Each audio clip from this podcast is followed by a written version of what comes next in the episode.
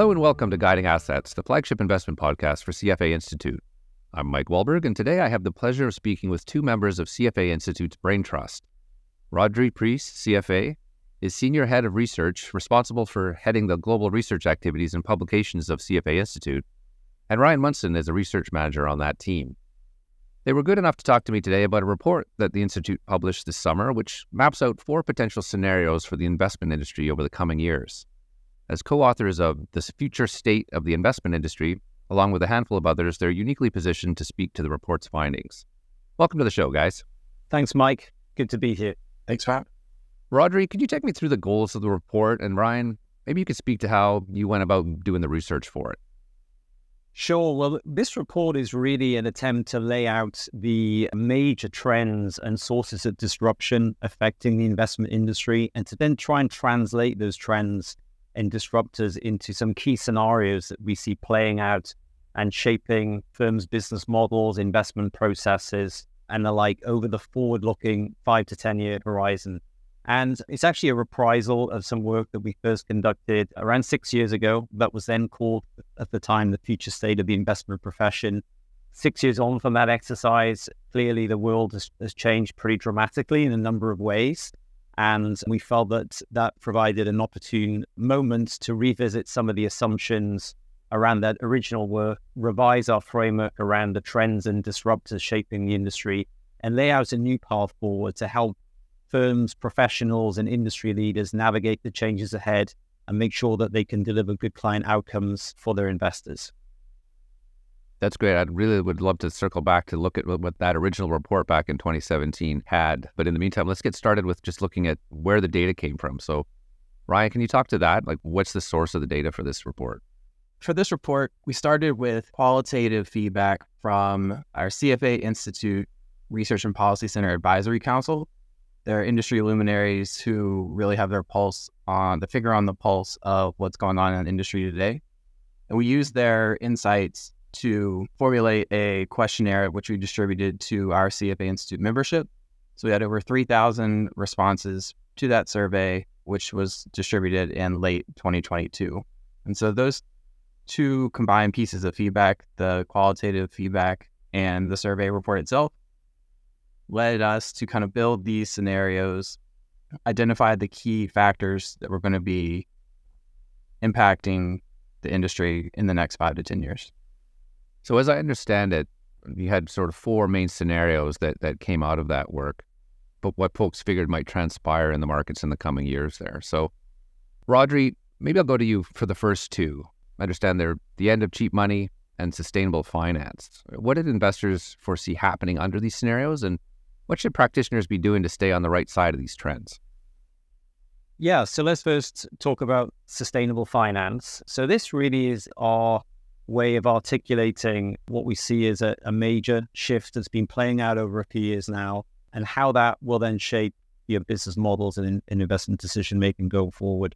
One of the mega trends that we cite in the report is climate change and environmental degradation. The here and now of this issue it's risen to the top of the corporate and political agenda. And whatever your views are of that topic, we think it's important that industry leaders find a way to navigate the political and social pressures that come with talking about climate change and, and biodiversity loss and so forth, and, and map that really into what does that mean as an investment professional? What does that mean for investment products and investment strategies? And so here we really talk about how do firms kind of navigate the, these issues, think about sustainability holistically, to think about risks and opportunities, to think about systemic issues that could potentially come from climate change, where you essentially the marketplace can be exposed to systemic shocks that can affect all investments coming from significant changes to, to climate and, and natural resources. And so, how do you position your portfolios for these potential outcomes? And given that they manifest only over you know, several decades, you know, risk modeling and scenario modeling when it comes to climate change is a challenge. So I think that's one of the first points that we want to speak to in this report the need to embrace systems thinking, to understand reflexivity, to understand investments in the context of the wider ecosystem in which corporate value is created, and then also to be responsive to the social and political pressures that come with navigating the need to be more conscious around sustainability goals and objectives. It also plays into where we see the growing demand for, for personalized products. And I think that's something that, we can talk about in some of the other scenarios. But this issue of product personalization is one of the, the big themes that comes out throughout the narratives that we set out in this report. And in the sustainable finance area, um, one of the trends that we have seen in recent years is is this demand from some retail investors for kind of thematic investments that that allow you to capitalize on sustainability themes like clean energy, for example, new technologies that cater to the green transition, and so on. So sustainability certainly plays into thematic portfolios and the personalization right.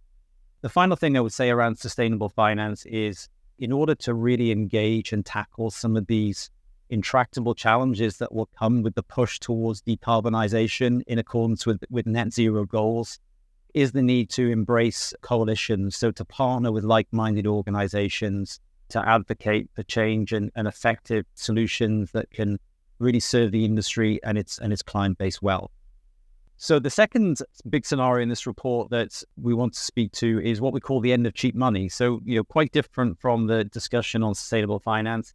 This scenario is really about the, the macroeconomic regime change that we've seen unfold, particularly since the post-pandemic, but it really goes back some years before that to, you know, around about 2016, 2017, when we saw really this this sort of shift from a world in which globalization was the driving force with integrated supply chains, low inflation, low interest rate, and lower for longer environment, if you like. to one in which we started to see some um, political fracturing, political polarization, rising geoeconomic competition. That trend has really increased in the years since the pandemic. Now we see the world fracturing into these different economic zones. There's certainly a push to reduce reliance on overseas supply chain, supply chains, that had a, an inflationary impulse that central banks are having to respond to and have been responding to since 2022. And we are by no means at the end of that cycle just yet. So, how the industry grapples with this new regime of higher and more variable nominal interest rate, higher inflation, clearly one of the major macro themes that the investment industry is having to navigate. And what comes out of that, we think, is firstly, resurgent demand for traditional products like money market funds that are offering higher yields, so relatively safe instruments that offer better returns compared to what was in place prior to the pandemic.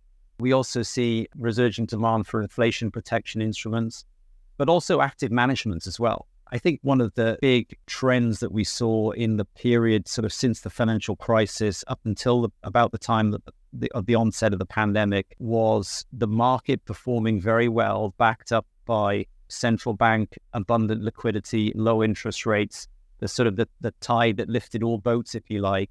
And simply having exposure to the market, having that beta exposure was a good way to invest and in decent returns in this more kind of higher, more variable inflation and interest rate environment, we think that it'll be important to have some proportion of your assets actively managed, that there are now more opportunities for good active managers to demonstrate their value, where we see wider dispersion in asset returns, less correlation across asset classes.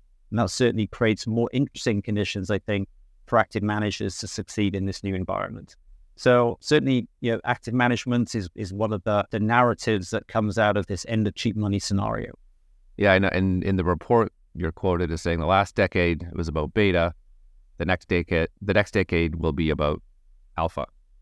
Right, and I, I think that's that's just a, a nice way, a shorthand way of, of alluding to this in, this need to really focus on alpha in in a challenging market environment where there is high volatility, where having beta exposure can lead to some some marked drawdowns in your portfolio. And so, how you think about alpha, how you think about ma- mitigating your downside risk and extracting value where possible, just becomes even more important in this new environment. Yeah, and what you were describing at the outset there is the respondents are really looking through the. Doesn't feel like short-term inflation surges, but it, it feels it's been on for 18 months or more now. But you know they're looking through the, the current inflationary environment, and talk, what they're really talking about is higher real rates over the longer term. Yeah, that that's right. I mean, I think a big question of this end of cheap money scenario is, you know, where is the future headed when it comes to, to real interest rates?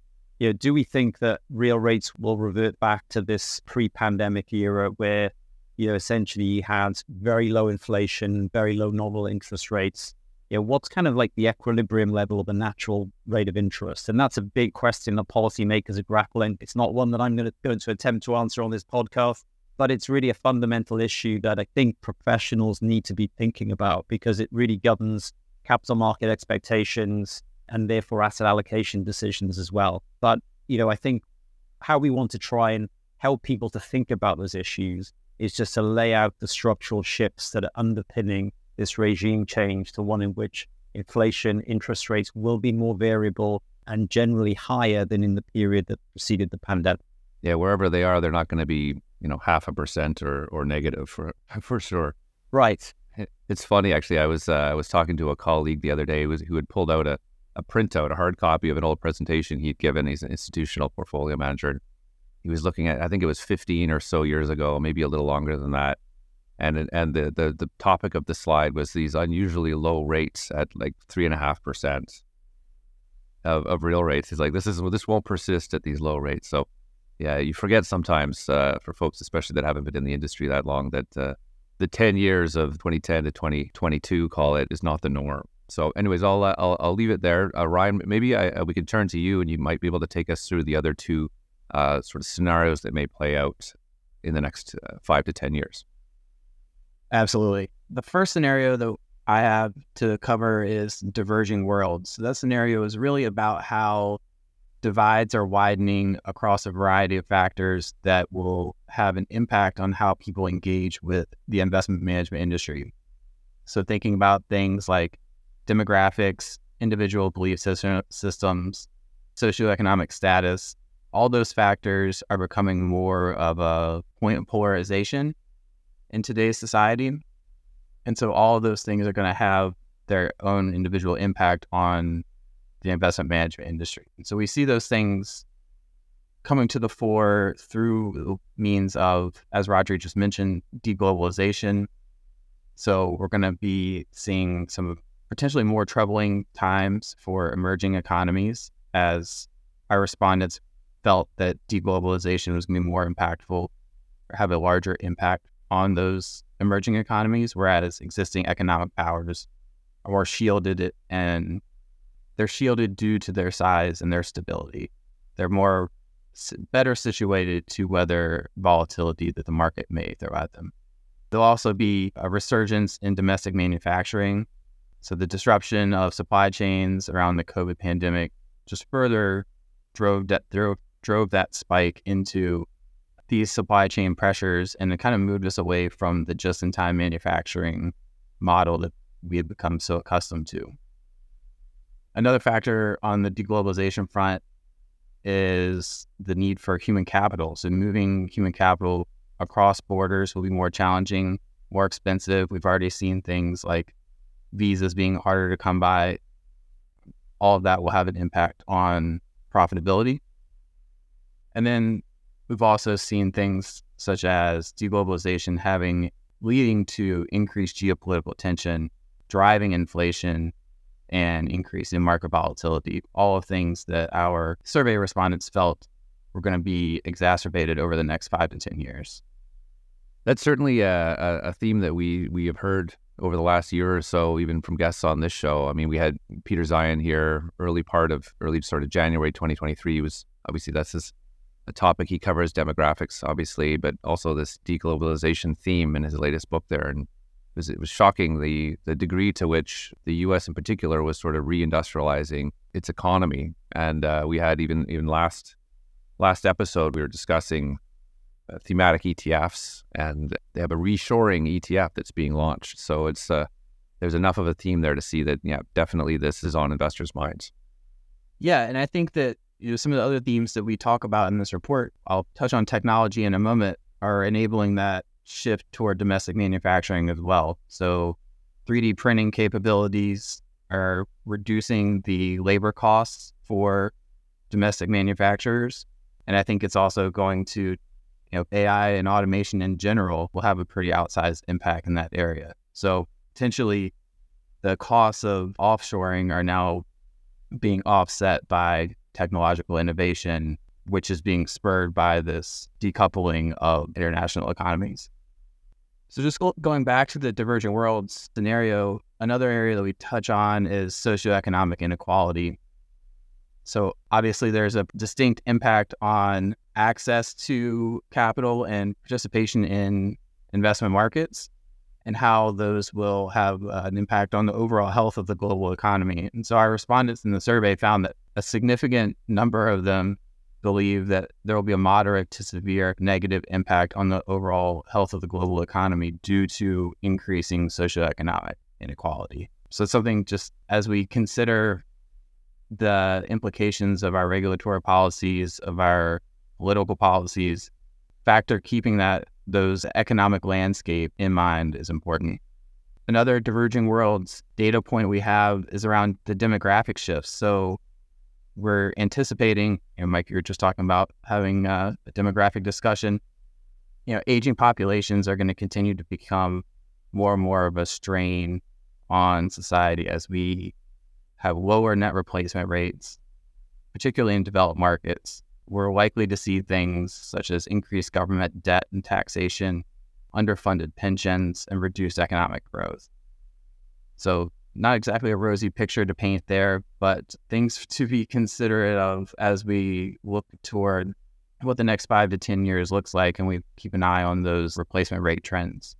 And then finally, in the diverging world scenario, we also talk about the technology divide. So, technology has enabled the democratization of finance, a topic and a talking point that many people have used over the last couple of years. What it really means is that there's access to different investment products and investable assets that wasn't there before. So that includes things like access to private markets and liquid assets through tokenization, all of which are spurned by blockchain technology backed products. Yeah, one of the uh, takeaways that I read in the report was young professionals should get up to speed on data science in addition to finance, which which gives us a good segue perhaps for the uh, the fourth theme that you guys worked on. Yeah, absolutely. The responses to the survey were pretty well aligned in that AI and big data technology skill sets are what is most in demand in the industry today. So certainly in the fourth scenario that we discussed, digital transformation, we highlight those needs. So things around the need for having human intelligence that can operate alongside artificial intelligence. We know that AI is going to have a big impact on how firms are positioning themselves for the future, their capabilities of meeting client needs. But there's also going to be a pretty significant drive towards sourcing and developing that human talent to go alongside our artificial companions. Another factor in the digital transformation space is digital assets and the increasing use and utilization of those, particularly in younger generations. Um, so we did recently did a study around Gen Z investors, and 44% of Gen Z investors said that their first investment was in cryptocurrency. So as these investors continue to mature within the marketplace, perhaps their risk profiles will change and their investment behavior may change, but I don't necessarily see cryptocurrency and those digital assets completely going away over the next in the medium term, let's say. So AI is uh, is obviously on top of mind for everybody. What one of the issues, I guess, that that report explores as well is just that there are barriers to that. So what what's getting in the way of firms in investing in or getting getting further along the line in AI AI adoption? Yeah, I mean, it's a good question. I think realistically, there are a few things that are creating those barriers. The first of which is the availability of talent. It's pretty rare to have somebody who is both a finance expert and a technology or a coding or AI expert. So the pipeline for that type of talent is limited. Those the people who have those skills are expensive and there just aren't very many of them. So applying these new technologies at scale is pretty challenging for that reason. I think another reason is people are concerned about the regulatory impacts. So we know that regulation is kind of a lag, the advances of technology. So they're worried about investing a bunch of money in a product or a platform that eventually will be potentially in violation of a regulation that, that could be developed. And so I think there's some concern there. Yeah, and, and one maybe one point I would just add as well um, is just thinking about how do you build and optimize your your your uh, internal organizational structure to be fit for purpose, to best capitalize on the the the skills and capabilities coming from new artificial intelligence and data science techniques. And so, you know, as Ryan alluded to, clearly talent and, and the relative shortage of talent in this area is one of the main constraints here. But getting the right balance of people that have complementary skill sets in both investments and in data science, and then that sort of small subsection of individuals that are fluent in, in both domains. That's really kind of having having the, the right mixture of those professionals working working together on project in a team is really central to what we believe will be needed to be successful um, in, in, for the investment firms of the future.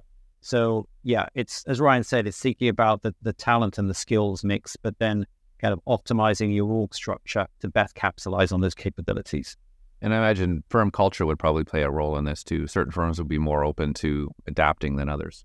Yeah, I think it's about having a culture of innovation, a culture of ethics as well. And so thinking about ethical development and deployment of new AI tools and techniques, uh, and, and also having the, the client's interest first and foremost in your product development and, and uh, innovation capabilities. So thinking about client needs, thinking about taking risks and innovating where appropriate, but staying within an ethical context. These are all important elements of a firm culture when it comes to technology development. So, Rhodri, one, one of the takeaways that came up a few times in the report was a rise in demand for personalized solutions for clients. And we touched on it briefly here earlier, whether that's new products or services. I, am not I'm not exactly sure. What, what do you think respondents meant might have meant by that idea, personalized solutions? Yeah, I mean, so so if we look back to again the the trends and sources of disruption that are driving this narrative, you know, we've talked about greater market segmentation and the need then essentially to customize your offerings to cater to your different client segments across geographies, across markets. And personalization is one way in which you can do that.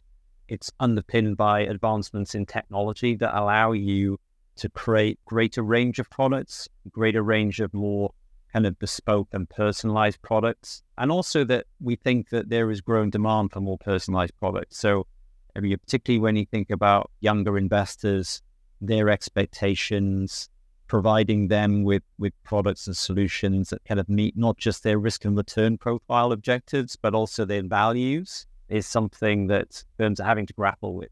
So personalization can play out in a variety of ways. You know, some some of the examples we cite in the report are, as I mentioned earlier, thematic investments. Yeah, that's that's quite popular in the sustainable finance area, where said providers can can offer these these custom portfolios that speak to a particular theme in the sustainability realm. And another one that we cite in the report is direct indexing. Um, this is actually this has been cited as one of the biggest growth areas in the investment product area in the coming years, albeit from a pretty small base. Now, direct indexing really is the ability to create personalized portfolios held in a separately managed account that confers tax benefits on the individual, uh, and that um, technology is used to kind of optimize that portfolio and manage it essentially like an index, but it's personalized to you as, as the individual. These are products that have been offered to kind of you know the high net worth, ultra high net worth client base for some time, but with advancements in technology, reducing costs, we see these products becoming more accessible to the mass market investor. And that's really a growth opportunity is to is to think about how you broaden access to these personalized product solutions to the mass market. And that's you know a challenge and an opportunity. And as i said it's underpinned by technology and just the broader kind of imperative of needing to take a more segmented approach to how you think about your client base and your markets that you're trying to serve so, as we mentioned earlier, this report was actually a follow up to a similar survey and report you published back in, in 2017. And we all know nothing much has happened since then. what, what were the kind of the key differences that you saw in terms of investor outlook from that year versus 2023? Yeah, I'm happy to jump in for that one. So, the key differences that we saw, there were really three different things. So, one is the emergence of deglobalization, as we previously mentioned and the role that geopolitics is playing in investment markets. So we're seeing we're understanding that as governments are being more and more insular, it's really having an impact on how companies, firms, and investment organizations are able to interact with the markets. So I think that that really is driving a lot of the changes that we've seen. We've seen, you know, the I mentioned earlier polarization. So polarization is kind of a subset of the deglobalization model as more and more countries become nationalistic. Thinking about again the emerging role of domestic manufacturing. So all those factors are kind of in play in the deglobalization and geopolitical space. Another key change from the 2017 report as Rhodri was alluding to, is the role of inflation. So we kind of were lulled to sleep in the decade plus of low inflation rates. And now we're really seeing inflation having a role in the types of investment products and the demand for investment products that uh, individuals and firms have. So, thinking about inflation protected investment opportunities, the role of active management reemerging to essentially take up some of that slack that was lost during the low inflationary period. We saw a tremendous push for passive investments over the last five to 10 years. And as rates have continued to go up since the COVID disruption, the opportunity for active management has somewhat reemerged. And we project that that will continue to, to hold true over that next five to 10 year period. And then the final thing is climate change. That's the final difference between the 2017 report and today. We've really started to see tangible impacts of climate change on investment behavior. And so I think that that we've gone from a, a theoretical hope that we can work our way out of the situation that we had gotten ourselves into in regards to climate change and the environmental impact on our lived world. But I think that that is something that we're seeing really come to the forefront today as we think about uninsurability, infrastructure challenges as we consider things like sea level rise and global warming. So those are the three big factors that we've seen change since 2017: deglobalization, geopolitics, managing inflation, and climate change. Thanks for that. So we're we're just coming to the end of our conversation, unfortunately, here, guys. Got our final question here. I'll ask you to maybe because we've got two of you, maybe you can briefly uh, respond each, if you could. Wondering what your first job in the industry was, and if you could go back and take yourself for coffee on your first day, what key piece of advice would you offer yourself? Uh, maybe Ryan, what you why don't you start us off? Sure. Perhaps I might have one of the more unique responses to this question. My first job in the investment industry was as a research manager for the Future of Finance Initiative at CFA Institute. And I think if I was to go back in time and give myself a piece of advice, it would be to really just never stop learning. Take the time to invest in your personal education. Not, I don't necessarily mean uh, in an academic way, but um, you know, read, insert, read your favorite periodical every day. Every day, try to take like little five minute segments to learn something new that you didn't know when you woke up that morning. And I think that's how we all stay relevant, how we kind of build upon our successes of the past and how we can position ourselves to be better in the future. And uh, from my side, Mike, um, so I started out my career at uh, PwC in the investment funds group there and uh, took the CFA charter during my time at PwC. One advice would I give myself? I think it would be to travel, to work abroad. I think, you know, the opportunity to immerse yourself in a different custom, culture, just gives you a broader perspective, and that broad perspective can really help you understand, you know, macroeconomic challenges, industry shifts, industry dynamics, as well as give you the experience to sort of manage and navigate a, a global distributed workforce. So, you know, travel and embrace opportunities to to work away from your home country would be um, some advice that I would have given myself. Having spent a year in your part of the world, Rhodri, I got to say I totally agree with you. So thank you for that. I've been speaking today with Rhodri Preece and Ryan Munson, the Senior Head of Research and Research Manager, respectively, for CFA Institute. You can find their report, The Future State of the Investment Industry, on the CFA website. Thanks so much for coming on the show today, guys. Thank you. Thanks, Mike. One final note before I sign off I'd like to take a second to ask that if you're enjoying the show, please take a moment to rate and share it. Those little stars really help the show reach more people, and we'd love to keep growing it.